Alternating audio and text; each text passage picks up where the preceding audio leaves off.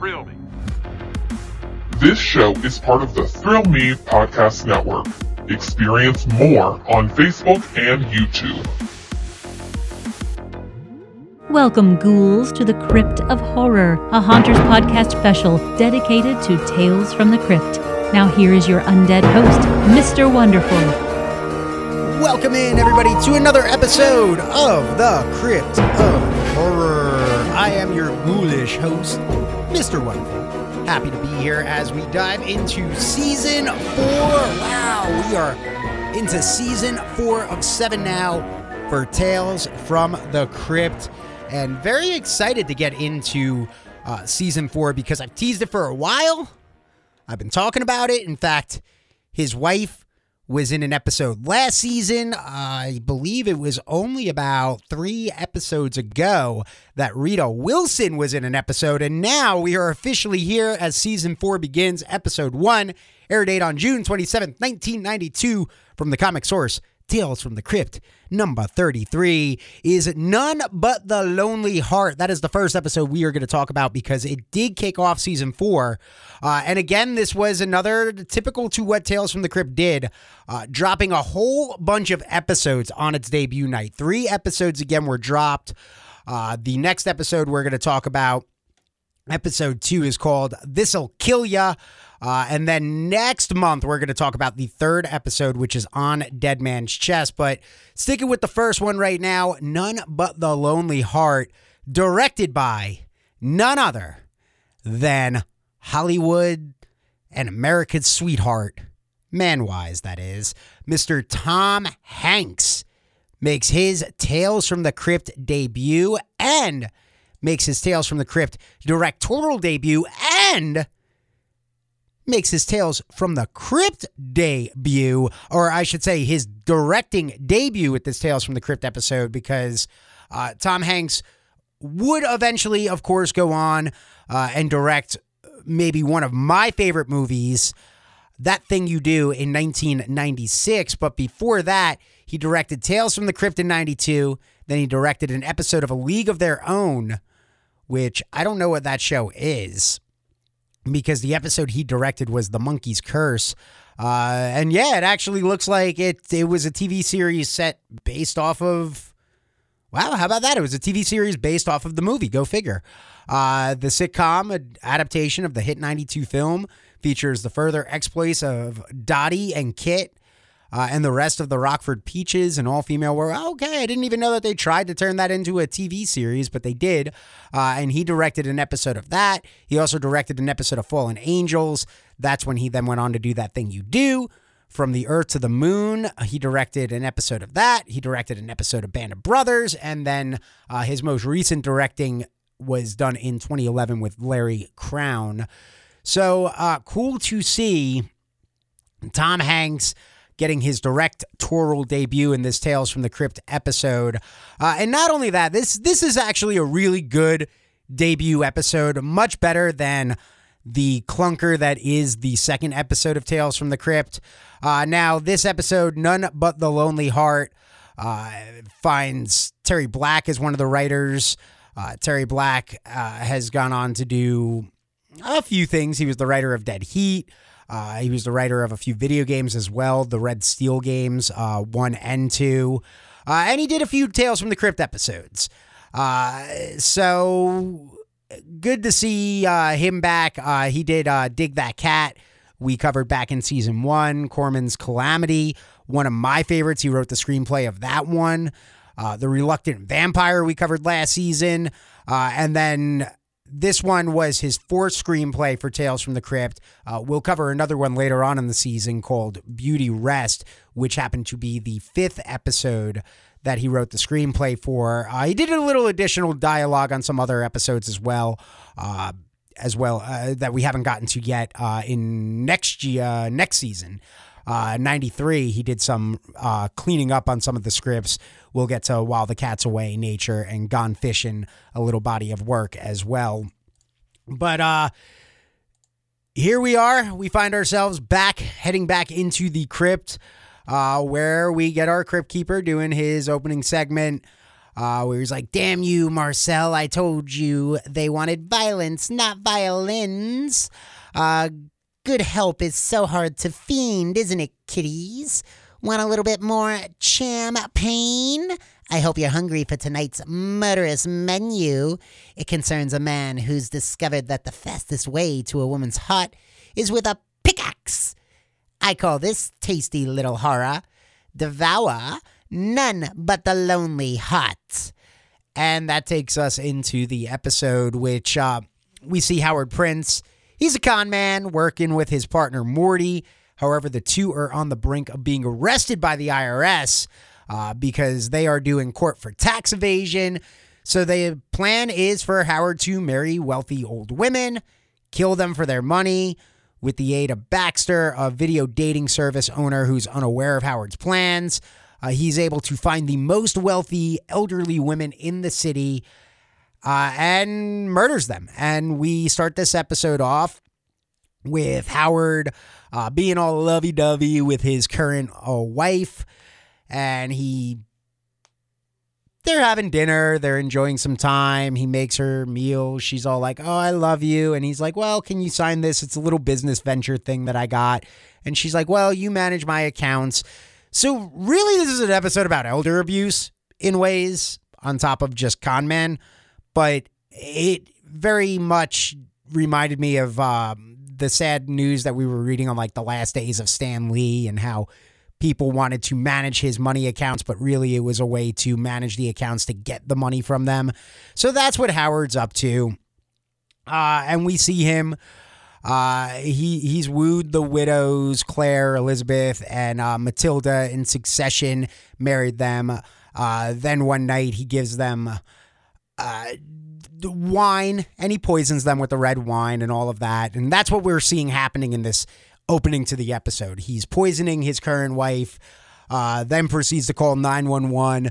But what we come to find out is that her stuff is kind of like he thinks he made away with this big bank, this big money load, but it turns out the IRS has a little halt going on on her stuff. So there's a lien from the IRS. He's unable to get as much money as he wants.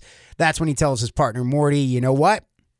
I'm going to do this one more time. I'm going to find another wealthy widow woman and I'm going to marry this elderly woman, killer. We're going to make our money and then we're going to take off to a tropical paradise. Um so he goes to the video store, the video whatever they are, the the marriage and all of that. Uh, and that's where we see uh, lovely Tom Hanks is hanging out because Tom Hanks plays Baxter, the video guy, and he's like, "Oh, Mister Howard, uh, did you find you finding a happy woman here? Did we find one?" And he's like, "Yes, I did." And the woman he found is Effie uh, Gluckman, who's played by none other than this was really cool too, uh, Frances uh, Sternhagen, who cool for me to see her in this because I'm a huge fan of Cheers.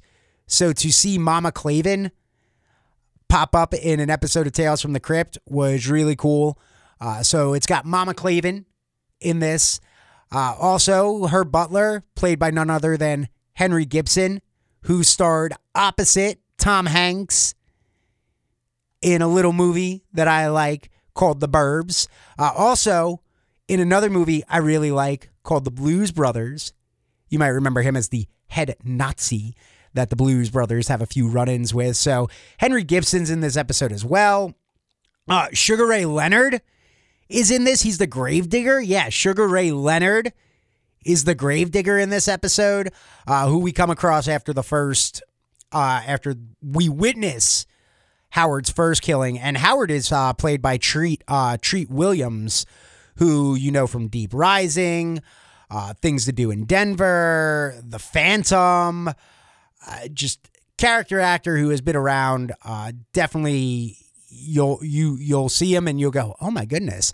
I mean, hell, he was in The Substitute two and The Substitute three. Man, let's be real. Let's put some respect on this name. Uh, so he's off to woo uh, Effie. Uh, the first, and as he's doing that, he gets a message that says that's telling him to end his crime spree or face the consequences. Uh, so he felt like he was being set up by Morty. Goes confronts Morty in their office, who's shredding incriminating papers. Uh, proceeds to grab Morty by the necktie, puts it into the paper shredder, snapping Morty's neck as the tie is being pulled by the paper shredder. Uh, the next day, he marries Effie at City Hall. He gets a second message telling him to stop. So he thought Baxter caught up, caught on his crime. He goes and he proceeds to kill Tom Hanks. Tom Hanks kills himself off in this episode. Uh, he actually grabs him uh, and throws him through a TV. So Tom Hanks gets electrocuted to death. Uh, that night, he tells Effie, "Hey, have have have your butler take off for the evening. Uh, you don't need him around. I'm gonna make you dinner. I'm gonna take care of you tonight." And the butler, though, proceeds to confront him and is like, "Oh yeah, what about all these other women? Do they do these names ring a bell?" Uh, so he threatens Howard, and Howard's like, "Yeah, okay, what are you gonna do?" And that's when he pulls out a gun and he's like, "I'll tell you what I'm gonna do. You're gonna get the hell out of here. You're not gonna kill kill her. It's just not happening, man." Um, and he's like, "Okay, you're right, you're right." Uh, but Howard gets gets an opportunity, gets the upper hand, proceeds to deck him, uh, and then attacks the butler Stanhope before he could fire. He snaps his neck very military style, uh, strangling him out while Effie's in the other room, can't see it happening. So now he kills the butler as well uh, because he's convinced that the butler's also in on it. Uh, so everything is now going according to plan. He finally got everybody out of the picture that he thinks. He thinks Morty had something to do with it. He thinks Baxter, the video dating service owner, had something to do with it. Then he thinks the butler had something to do with it. Stanhope. So he's like, I got them out of the way uh, and everything's going the way he needs to. Um, and proceeds to go, Hey, Effie, here's to us some wine. And she's like, Oh, I don't like red wine. It's too sweet. And he's like, Well, toast to us. So she toasts, she does a little sip. And he's like, Well, let's do another toast to get you to drink a little bit more. And she's like, Oh, you're trying to get me drunk, aren't you, sir? Well, in that case, chugs her whole glass of wine and hits the floor because she's been poisoned. So Howard starts to call 911, starts working up his crocodile tears. And as he's calling for the ambulance to cover his tracks, he has to change his heart attack story because Effie won't succumb to the poison. She gets up and jumps on him, and he's all panicky. And he's like, Oh, well, actually, my wife fell down the stairs and proceeds to throw her down a flight of stairs. Uh, tells that to the 911 operators as he's doing it. Now, we fast forward a little bit. It's a couple days after Effie's funeral. Uh, he's his ass is about to get on a plane and he's got his plane ticket. He's going to get out of the country. He's about to get away with all these murders, killing these these widows as well as Morty, his business partner, Baxter, the video dating service guy, uh, Stanhope, the butler, Effie as well, the last victim, but he's got his money. He's about to get out the door. And when he opens it, there's another message on the door. So there was still someone out there telling him to stop, telling him that they know what he's doing. And he's told to meet the messenger at Effie's crypt. And it turns out that that messenger was the gravedigger himself. Yes, Sugar Ray Leonard, former boxer, actually is the one that was telling him, like, hey, man, I know. And they're having a one on one, and he's like, I know what's happening because they won't stop telling me to come get you. They all need you here. And Howard is like, Who's all of them? What's this? Huh? Okay, whatever. You're crazy. Stop giving me the messages or I'm going to kill you. And he's like, No, I can't stop because they won't stop, Howard. And Howard's like, You know what? You're crazy grabs the gravedigger's shovel. There's plenty for wasting his time. Uh, that's what he tells him. He's like, "There's there's a penalty for wasting my time." Uh, proceeds to kill the gravedigger with his shovel. Shovel, and Howard's like, "Okay, well now I know the guy who's been writing me the notes. He's a crazy gravedigger. Everybody's dead."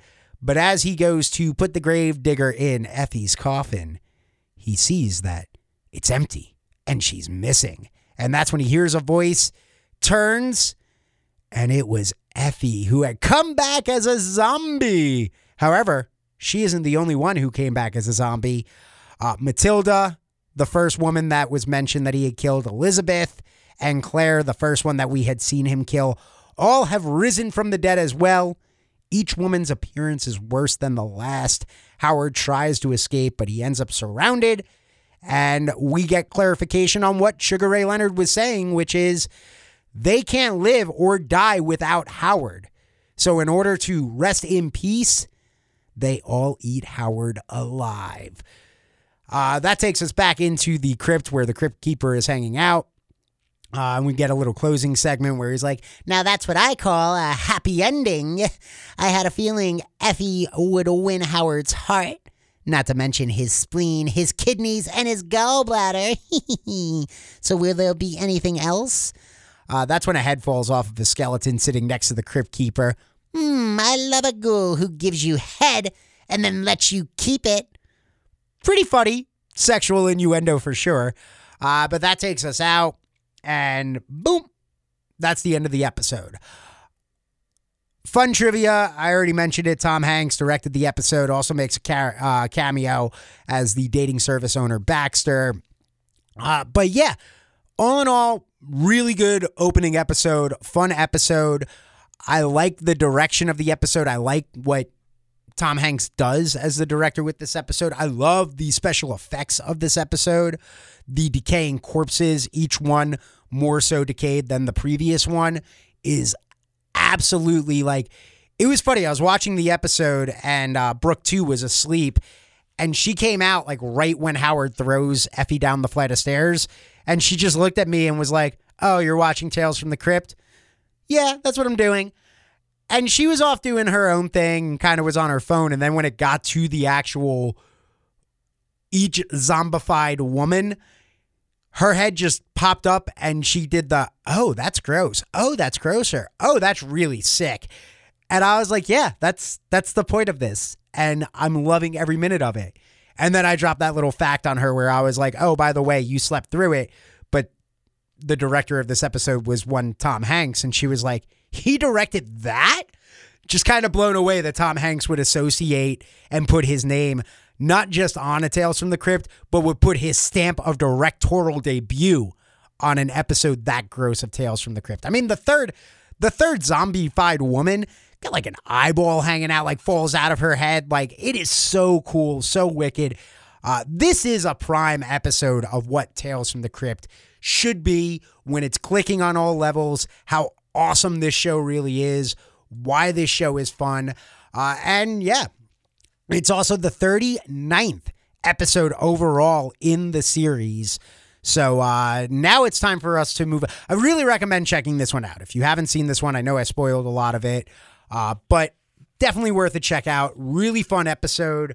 Uh, you could see where Tom Hanks is going as a director from that point forward, uh, and why that thing you do ends up being I'm, I'm going to assume if you're listening to this there's a good chance you've seen that thing you do you like that thing you do and you enjoy that thing you do maybe maybe you were unsure that that was written and directed by Tom Hanks but yeah you can understand and you can see the beginning phases of this guy that wants to get behind the camera to tell stories as well uh, and he does a good job with that story right there solid episode of Tales from the Crypt which takes us to the second episode of Tales from the Crypt, uh, directed by a man who hasn't directed anything since 1995 when he directed Johnny Mnemonic. Yes.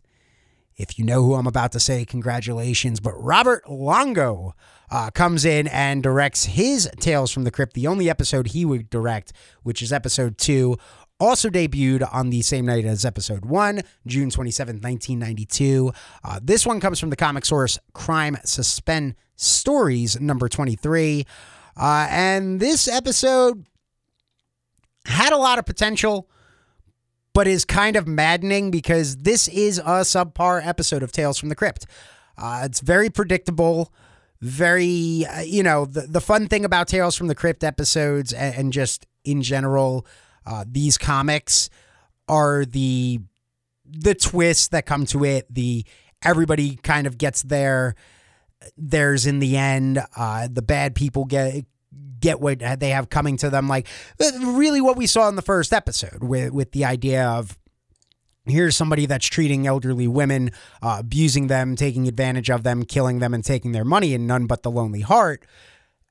And while all these women are being killed in the end he gets his from all the women that he wronged on top of everybody else. So this will kill you just unfortunately is is a little subpar to what we just get.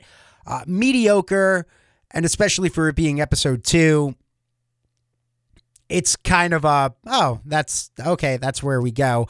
Uh, this one stars Sonia Braga uh, as uh, Sophie Wagner in the episode. Now uh, Sonia, you know from uh, a few things probably like Moon over Parador uh, Kiss of the Spider Woman, just a few things, but I don't want to be. Uh, she more recently Royal Pains. She had a pretty recurring role on that, uh, and I don't want to be cruel to her because uh, she she's from Brazil, but her accent hurts the episode a little bit because her role kind of is.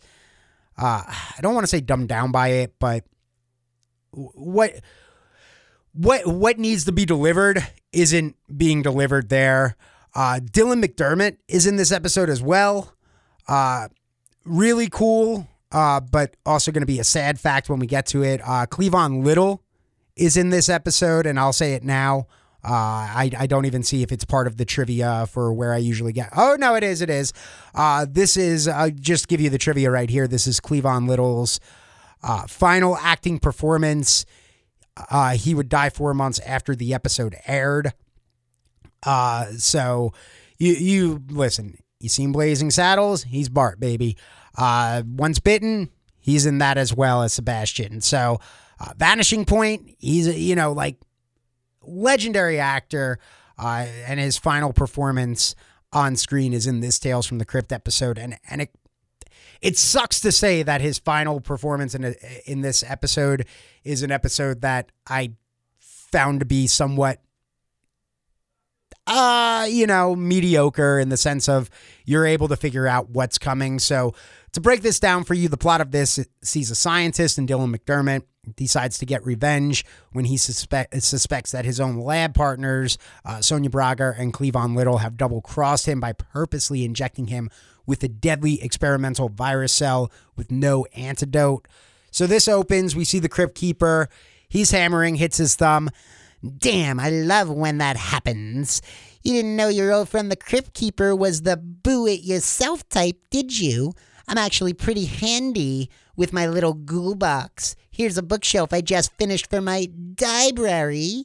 Over there's a stand I made for my new big screen TV, which hysterically enough, because this is 1992, his big screen TV is still just a tube TV that's like 27 inches tops. And it's like, oh yeah, that that was big screen TVs back in the early 90s, kids. Um, he continues on, and here's something else I've been working on. It's a nasty nugget about an unpleasant young man in the medicine biz who's about to get a dose of his own. I call tonight's tale This'll Kill Ya. And yeah, as I mentioned, we get into it, but it's a pretty generic it's it's just a generic basic it's a joke gone wrong what's gonna happen type episode um and McDermott's try everybody everybody in this is giving a good performance. I know I was a little a little harsh at the start on Sonia Braga, but it's more because she didn't speak good English in the role that they cast her in for this. Uh, definitely, and I hate I hate how it sounds. I know I'm not saying it the best way possible, but it didn't do her any benefits in this role. Her broken English and struggling with the English language at the time of this episode. Uh, Cleavon Little is is crushing it as he always did. Uh, Dylan McDermott is is doing a good job as well, but even he is a little like, okay, left and right, all right, whatever. But the premise of this is McDermott goes out, makes a comment about how they're really close to uh, cracking the code on this experimental drug, and both Sonia and Cleavon are like, "What the hell's the matter with you? You can't do that." This and that, but the whole thing is established on the fact that McDermott hates needles, can't put his own insulin, so he can't shoot himself up with his own insulin because he needs insulin every day. So Sonia's the one that shoots him up with it, uh, and you est- like it's all so basic because the open is establishing that oh you keep your insulin in the same place we keep the medicine but you keep it behind it there's no way one of these days it's going to get mixed up oh i can't believe you did this dylan. How dare you go public with this comment when we're not ready? We're still at least a year away from potentially having this this cure and, and being correct. Well don't tell me how to do my job. I won't tell you how to do yours. Uh, also, there's weirdness in this episode because you get the dynamic set up that Dylan McDermott isn't fully liked by Sonia Braga and Cleavon Little. And then they kind of have like a back and forth, McDermott and, and, and, and Sonia. And then it leads to McDermott showing up at her place. He has a key. And I'm just going to say, he basically raped her. It, it, that's exactly like what he does because he's he's making advances. He's like, "Come on, you don't want to know, you don't want to go again." And she's like, "No, no, no, no," because he just shows up when she's about to take a shower, walks into the bedroom, and she's like, "The dumbest thing I ever did was give you a key to my place." And he's like, "Well, you shouldn't have if you didn't wanted it." And she keeps saying no, and then he just keeps making moves, and and eventually there's nudity and hands going places, and he's like, "Yeah, you don't want it." sure seems like and then they have sex and then he just leaves and she's like oh i should have known you were just coming and it, it's so weird so awkward so uncomfortable and such a male masculinity type of move that is totally just out there but they do the deed uh, and she's like, don't tell Cle- uh, Cleavon Little because he's going to get mad if he knows that we're still kind of a thing, even though we broke up, but we're still sleeping together. Again, really weird stuff. Um, so they move on, uh, and that's when they go back and and he apologizes to Little, and he's like, "I'm sorry I did that. Here's some coffee, this and that. You've known me for years. You know, and I you know I don't apologize." It's like, yeah, I've known you for pretty much our entire working time together. Like years and years and years now. You've never apologized for anything. So what do you want? Uh, and he's like, I don't really want anything. I just wanted to say I'm sorry because she had convinced him to apologize to him. So he did it, which is what makes the next part of it so awkward because that that he's like, Are you going to inject me with mine? And he's like, No, I'm not. Uh, but he gives it to Sonia, and Sonia goes and does the insulin. But as she's injecting it, he goes, "Wait, that's the wrong thing. Why do you put it in this in this in this fridge as well. What are you doing? We we told you, we warned you this could happen one day, and blah blah blah blah. And now it's happened. So they tell him that really he's only got like there. Uh, eventually, this medicine, this experimental virus cell, uh, is going to create tumors in his body. All of this stuff, and yada yada yada. Uh, and he's dying, and this and that. And he starts hallucinating. Does McDermott? He's seeing things. Uh, and he believes he's dying. And he goes to Sonia's place again. And that's when he hears a phone call uh, from Cleavon Little, who's like, listen, what we did mixing with his medicine and doing that just doesn't sit right with me, but come to the lab. I got something to show you.